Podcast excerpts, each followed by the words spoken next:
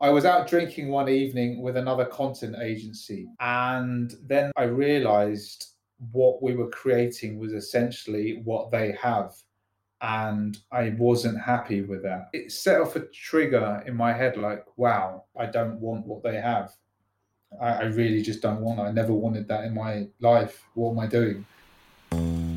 Have you ever been told you should get a more sensible career? On this show, we speak with creators and artists in Asia who ignored that advice to find success in their creative field. We'll learn how they paved their own path, dealt with roadblocks and challenges, and gained hard earned lessons on their way to building a unique and singular foolish career. I'm your host, Timmy Sitanko.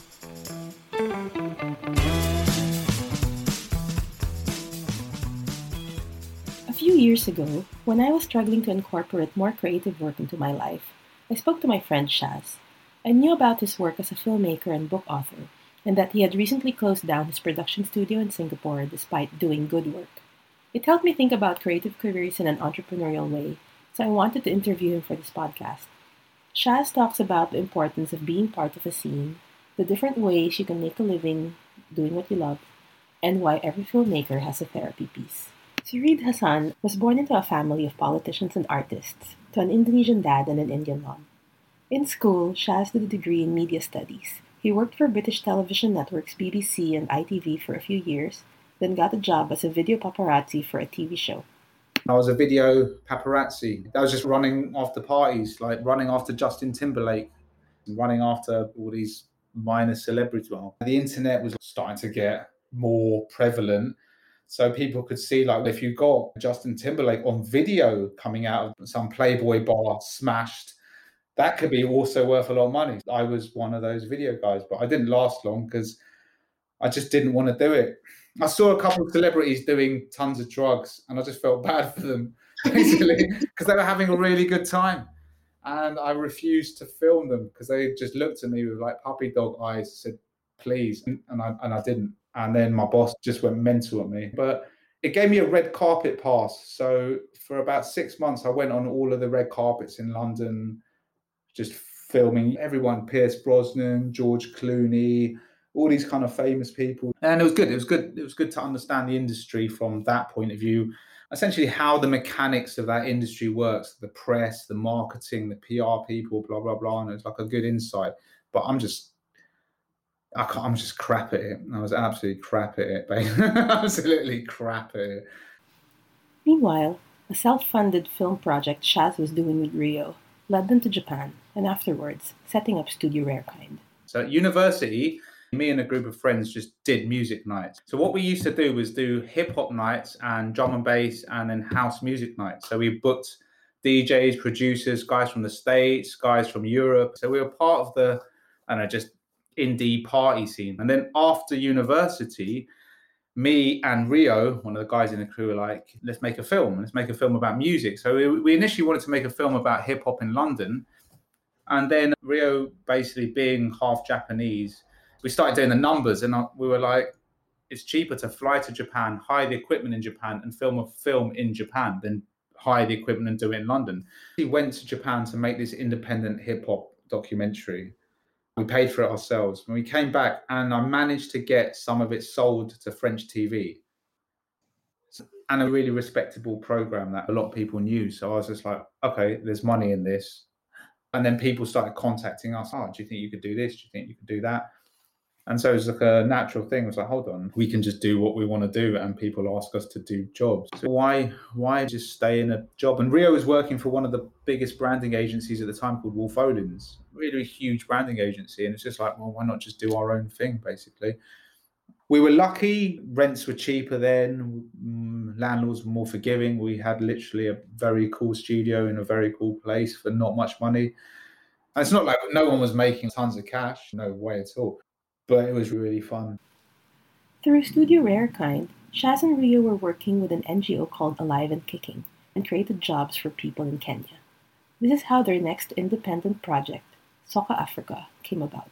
So they'd just make footballs with political messages about AIDS and they'd just go out and do just on the field outreach things. So anything to do with education and me, Rio, and then there's a couple other guys involved were just like massively inspired by this NGO. And we just did loads of work for them, like nothing major, lots of free stuff as well. They were a really, really cool NGO.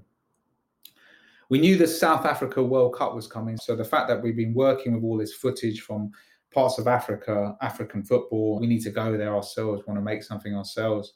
So we just cooked up an idea about like, oh, it'd be quite interesting to find out more about how a lot of these players come to Europe. And then we started doing our research, and then you realise, oh wow, a lot of them are legally trafficked to Europe. So we just we went on our kind of journalistic hats on, and we just tried to find stories, and we found them basically.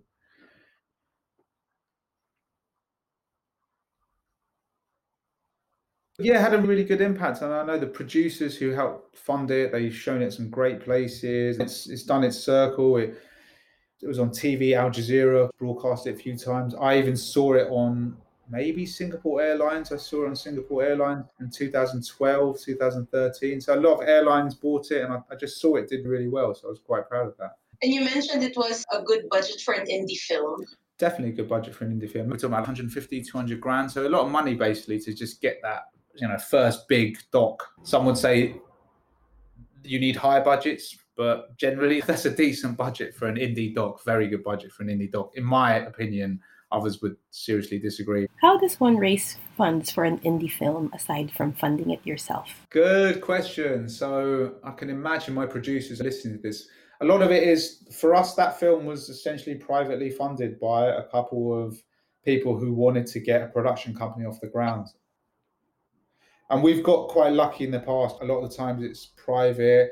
Sometimes it's like a little bit of telly. So some telly people will throw you a little bit to develop the idea and you take it further. So a lot of the time it's like an amalgamation of lots of different sources. Okay, we'll take like five grand off you, 10 grand off you, we'll make a teaser, then we'll get the 20 grand, we'll go forward. It really is like a startup. And I think the best thing to do, and it takes a long time to understand this, is understanding where the film's going to live at the end. So there's no point making a super niche film and thinking it's going to go onto Netflix. You have to be very aware of essentially placing your film and then reverse engineering. It's nice, it's smarter to know that at the beginning. You don't always have to, but it's smarter to know in the beginning, in my opinion. Funnily enough, that's that's pure inexperience. But at the, at the time, I would have said indie film, cinema, blah blah blah. But as we went through the production, you you know the arguments and the, the, the conversations you realize like actually it's a tv film. And the artist in me is just like no it should be in a frigging cinema blah blah blah. It's just like and then you realize years later like no nah, it shouldn't be in a cinema. What the hell is a tv it's a solid good tv film. But only time and experience teaches you to back down off your ego. Hmm.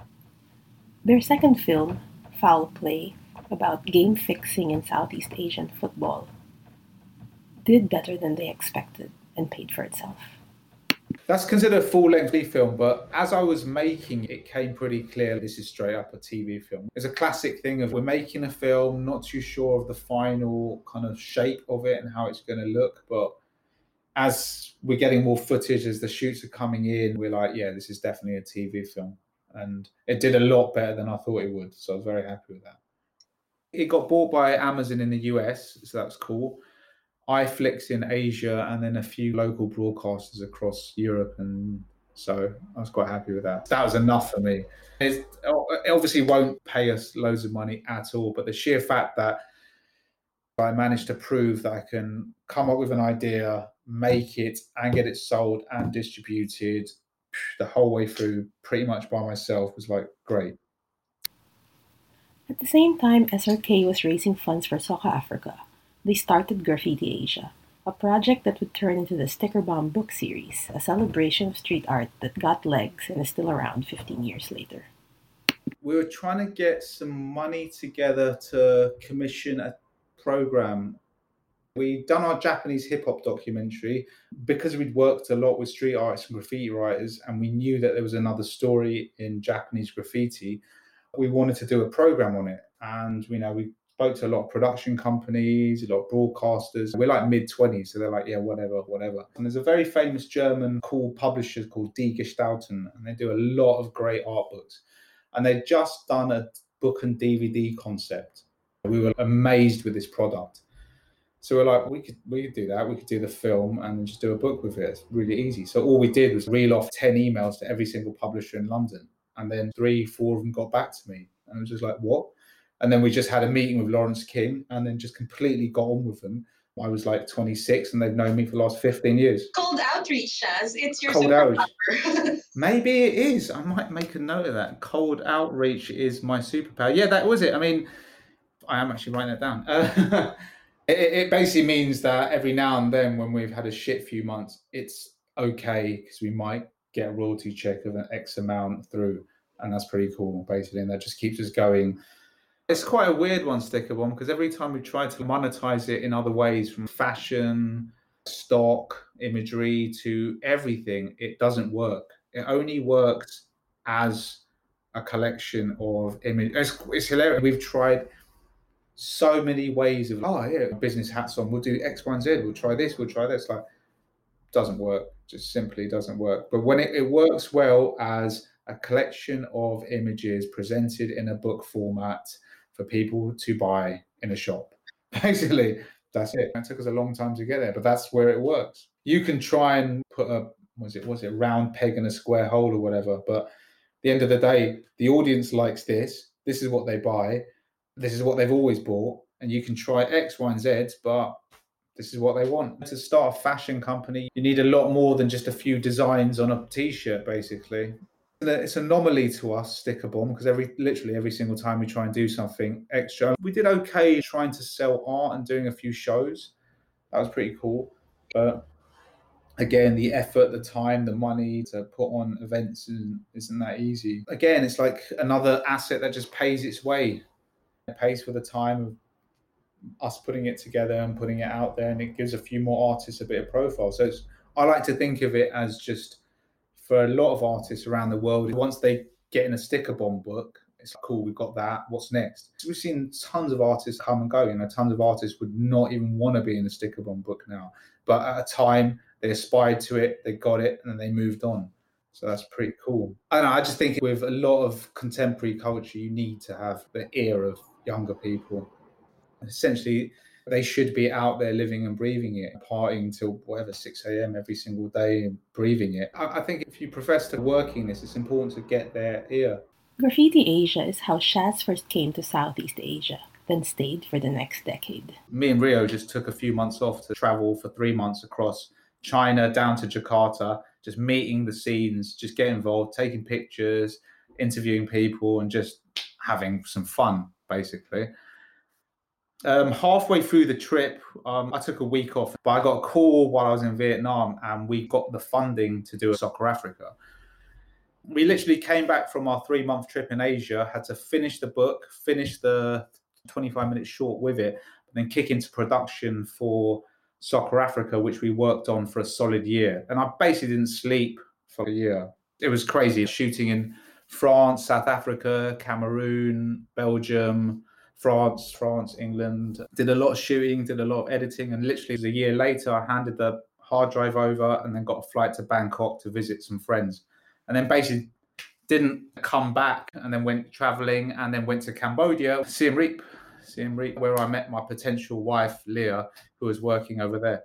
She actually managed to wangle me a job, so I ended up staying in Cambodia, and then thought, God, England, winter was coming just needed a break from the UK and went back to England, sorted out loads of crap, and then went straight back to Asia.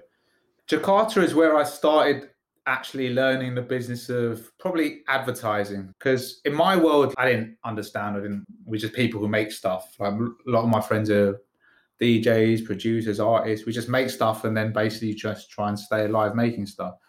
Got to Jakarta and then I realized, oh, we can shoot, we can do stuff. We just landed those contracts that you can't very easily get in the UK. So I was landing Nike jobs and Adidas jobs and just bigger clients. And that was like, wow, we can make a good living doing what we love doing, hanging around with football players who would shot loads. So we know the sport, we know the culture around the sport. And in Jakarta, I started going to Singapore loads. At the time, a lot of stuff was getting commissioned out of Singapore. So it's quite common for me to meet the marketing teams and the digital marketing teams and the events teams and just the people setting the job up from Singapore and then go back to the local territories and just execute. That is how we thought about moving to Singapore, but I couldn't do it yet because I'm not the biggest kind of advocate of Singapore in that sense. We wanted some more fun, me and my missus. So we moved to Bangkok. Bangkok is tough. It's a tough place to just land and work, but we immediately was roped into run an art gallery. It was it, it was called the Space, not the most creative name, but we we were given that name to work with, and it was quite good for us because we actually ended up working for one of the most famous photographers on the planet. His name is James Nachtwey, and he was an old Vietnam War photographer. So again, we just fell on our feet. We just be given this gallery, and the boss of the gallery is essentially one of like the most famous photographers around and so we just did a lot of learning, curating. We just put on films, we put on shows. And then after a couple years of having too much fun, because Bangkok can do that to you, we felt the need to go serious and then came Singapore. Shaz and I met because while I was in advertising, he reached out to me on LinkedIn. I have always maintained that his was one of the best cold outreach I'd ever received. I appreciate you saying that. I appreciate that. I, I, think, to be honest, cold calling and cold emailing, I'm so used to doorstepping people with a camera when I was younger. There's a reason to connect with someone. So just be sincere about that.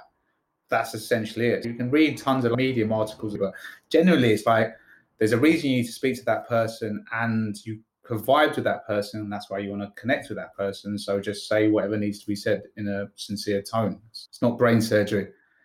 Singapore was our attempt at running a business. It's quite funny. I look back at it and realize how well we did. Obviously, we're a small business, tons of mistakes, of course, tons of mistakes. We all make mistakes. But we actually did a fairly decent job, basically. But the, the decision to leave was a great, good decision in terms of like sanity, health, mental health, just creativity. It was just a, it was a good move. Studio SRK was unique in Singapore for their vibe and connection to various art scenes. They had a great roster of clients, and it was a surprise when they decided to wind down after only a couple of years. I was out drinking one evening with another content agency, and then I realized what we were creating was essentially what they have. And I wasn't happy with that. And, that, and they were doing well, so it's not criticism about them. They were quite happy with their business model. But it set off a trigger in my head like, wow, like I don't want what they have I, I really just don't want. I never wanted that in my life. What am I doing? The trigger from it was seeing that at the end of the day, if you push and play it out, even with the most massive success, I, I, was just not going to be happy at all with where I was going at all, like at all. It wasn't cool where we we're at. Bar the drinking loads, I can actually deal with the drinking loads. It was the stressing at 9 a.m. every single morning about staff, about jobs, about clients, about payroll. And you can handle all of those things if it's the stuff you love and it's the stuff you're trying to achieve and it's like your film. But when it's other people's stuff, this is just not worth it in any capacity, basically. Just all of those things combined, this is just not happening. This is just not happening at all. We had a new generation of staff come into the office, like about two, three people, didn't like any of them it's just like, and they weren't bad at their job. I just didn't like them. Just didn't like them as humans. I didn't like them as workers. But you hired just didn't like them. Yeah, I know. This is where I was like, I don't think I made a bad decision in the hires. They're not bad at their jobs. I just didn't like them. When you start hiring people you don't like, you're like, something's up here. Basically, I don't like anyone in my office that I have hired. I might have fucked up here. There was a couple of people who I still adore, and I think they did an amazing job. I'll shout them out. Shout out shout out Pearl, if you do ever watch this. But aside from them, I was like looking around going, what am I doing? What are we doing? What's going on here? And that is when you realize sometimes a business is faster than you. You know, when you're younger, putting together your mission documents and your vision documents of what the business should be like, you never really realize why it's important until shit hits the fan and it's too late. And you realize, oh, that's why I have a mission and that's why I have a vision. Because when contracts are coming and going. You're dealing with HR, payroll, you're dealing with tax, you're dealing with accountants, you're dealing with clients, you're dealing with missed payments and blah, blah, blah. You forget those things. And I think that's what was very important a massive, important learning curve for me, basically. And that's what I'm taking on board right now in my life, taking what I think I did wrong there and not making those mistakes again, basically. What's your mission? Before we left, uh, and I think it's to do with age group, before we left the UK, I'm really proud of some of the work we did. And it had to do with street art, graffiti, it had to do with music scenes. We were part of the scenes, we were in them. Our friends were going out painting, doing good things and bad things. Our friends were out DJing and producing every single night. So your whole life is geared towards the scenes you live in. That this DJ is playing at 11 p.m. down in South London. So everything's geared towards the culture so we were living in it and we existed in it and therefore the work we produced reflected that. And it was very easy for us but then once you leave that you're starting to look for subjects and topics to make and do things about. And i think that's where the mission and the vision gets a little bit kind of screwy. Speaking of scenes soy music tv was a two-year project documenting the music scene in asian cities. This is an example of how a project can be great but still needs a scene. I love that project. I look back at my time in Singapore. That's what I should have pushed. I mean, you look back, hindsight's an amazing thing. That's what I should have pushed for additional funding to like explode. But music in Asia is quite disparate. It's quite a hard thing get under one roof. It's, it's I think it's quite, people find, it's so many. that's a whole conversation, sway music right there. I was really happy with the project and I think we did a really good job I just think we needed help. And I think it maybe left a little sour taste because if I was in the UK or the US or maybe other parts of Asia, I would have got the help. Whereas in Singapore, I never felt there was that much help around. There just isn't a scene to tap into to take the energy off. I've been part of a few kind of different music things going on over my years, and there, there just wasn't that thing to just take the pressure off. I love covering scenes. It's quite an interesting time because traditional scenes don't exist like they used to. And that's not, that's not me trying to sound like an old person, which I probably do. But I don't understand, I don't truly understand how it works now in terms of how the way music is disseminated. With a renewed focus, Shaz is working on becoming relevant again. Now, right now, I was talking to Rio about this, and our, our mission is just to make essentially relevant pieces of work again. We were much more relevant the work we are making, whether it be politicized work about human rights like Soccer Africa, or about music scenes like Baseway or street art and graffiti, it was very relevant. And I think that's why they did well and sold well and got us the the small minor bits of press that we did get. Since then, we've been fighting to try and make it relevant again. And, and you realize that actually, if you make work that's relevant to other people just join. And that's a really cool thing. That's where I think places like Singapore is very difficult to be super creative. Creativity flourishes in massively tolerant places that they're not criticizing someone because of whatever they're doing. Tolerance is like the most important thing. I think you also need living and breathing scenes that are legitimate, basically. And so those are the two things where I think Singapore finds it very difficult. Technology and talents there in abundance, but it's just the other side of it basically. The worst thing about me just as a person individually is like I, I, am an entrepreneur. I am a creative and i'm an entrepreneur and my whole life i feel is about reconciling both of these things. The lucky thing is that a film in itself is a business and the minute you understand that film by itself a title a single film is a business and if you can get your kind of entrepreneurial kicks out of that then it's fine but it's a hard thing because I'm always like going, oh, yeah, we could do that. You could do that. And that's like the entrepreneur hustler in me. But right now, those things are very distracting. It has to be about focus mode, basically. Um, it's not just all films, but all relevant output. That's how I'm putting it right now. It's just all culturally relevant or politically relevant or just relevant output is how I'm putting it. It was a move to Seattle that helped Shaz come back to the filmmaking he loved. And then we had the opportunity to go to Seattle, basically, and that was a combination of my father-in-law was a bit ill, and my missus wanted to be near him, and I was like, "Wow, we have an opportunity to live in the states. Let's just take it." Yeah. Went back to the states, well, went to the states, and then from my point of view, it blew my mind because I was like, "Oh fuck yeah, this is it!" Everyone was like massively creative.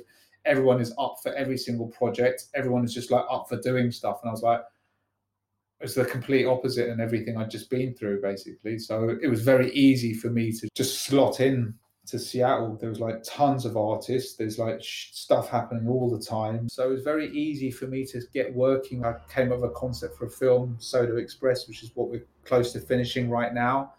I just fresh coming to Seattle. I'm just this one dude. I just start meeting people, and then bang on Instagram, someone contacts me. The lead actor in my film, Ezra you did this. You live in Seattle. What are you doing here? Do you want to have a coffee? It's just, yeah, I do. And then basically he became the lead actor in my film. To be brutally honest, I don't know if I messaged him or he messaged me, but Seattle's a small place. So it's quite easy to see via Instagram and via walking around the streets. Oh, who's the graffiti writers? These are the galleries. These are the clubs. Oh, this is the scene. Contact a few people want to meet up for a coffee because I'm new in town.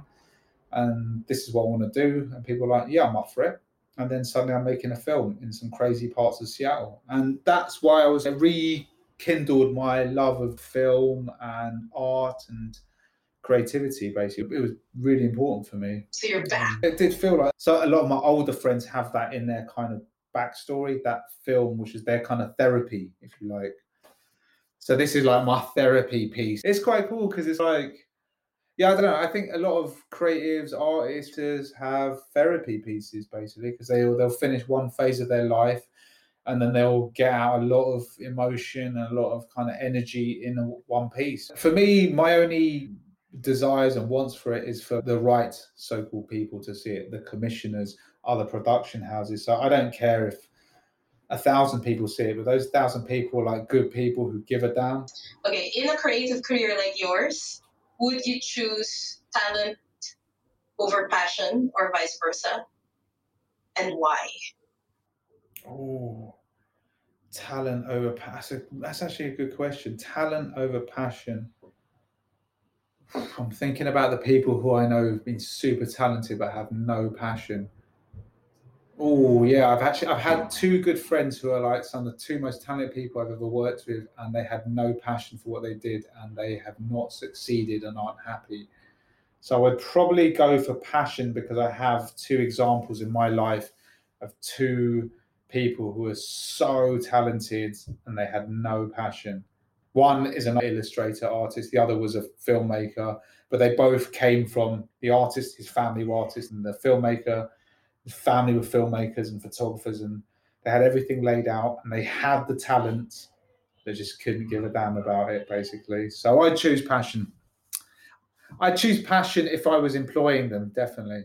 Yeah, because passion means you can learn, and talent is quite often wrapped up with ego, which is fine. And ego is fine. I think people have a people quite down on ego, but ego is fine. So I go for passion right now fuck, I might go back on that later. But right now, yeah, it's like 60 40, 60 40 passion talent. That's what I, that's how I'm feeling. it's only recently I've only been able to call myself a filmmaker because I think I, I'll meet a lot of people who call themselves filmmakers and they haven't made a film, and that really winds me up. Maybe they've made one piece of video content, but if they haven't suffered, they haven't suffered. And if they don't know, they don't know. It's a hard thing to describe, but when you're a filmmaker, it's only recently I can say, like, yeah, I've done a few feature things under my belt. Yeah, some have sold, some haven't, but there's a bit of a track record. So now it's about building on top of that. But how does it all come together? Not 100% sure. I like to think that there'll slowly be some kind of bringing it together over the next few years. So I'll let you know how that goes. We'll probably be sitting in a bar in Singapore or Manila talking about it. Thanks for listening to Foolish Careers. If you enjoyed this episode, there's more where that came from. Just subscribe to the Foolish Careers newsletter. You'll get a new story a week featuring a storyteller, artist, or creative entrepreneur in Asia who ignored the advice to get a more sensible career. So subscribe today at foolishcareers.asia. We look forward to hearing from you.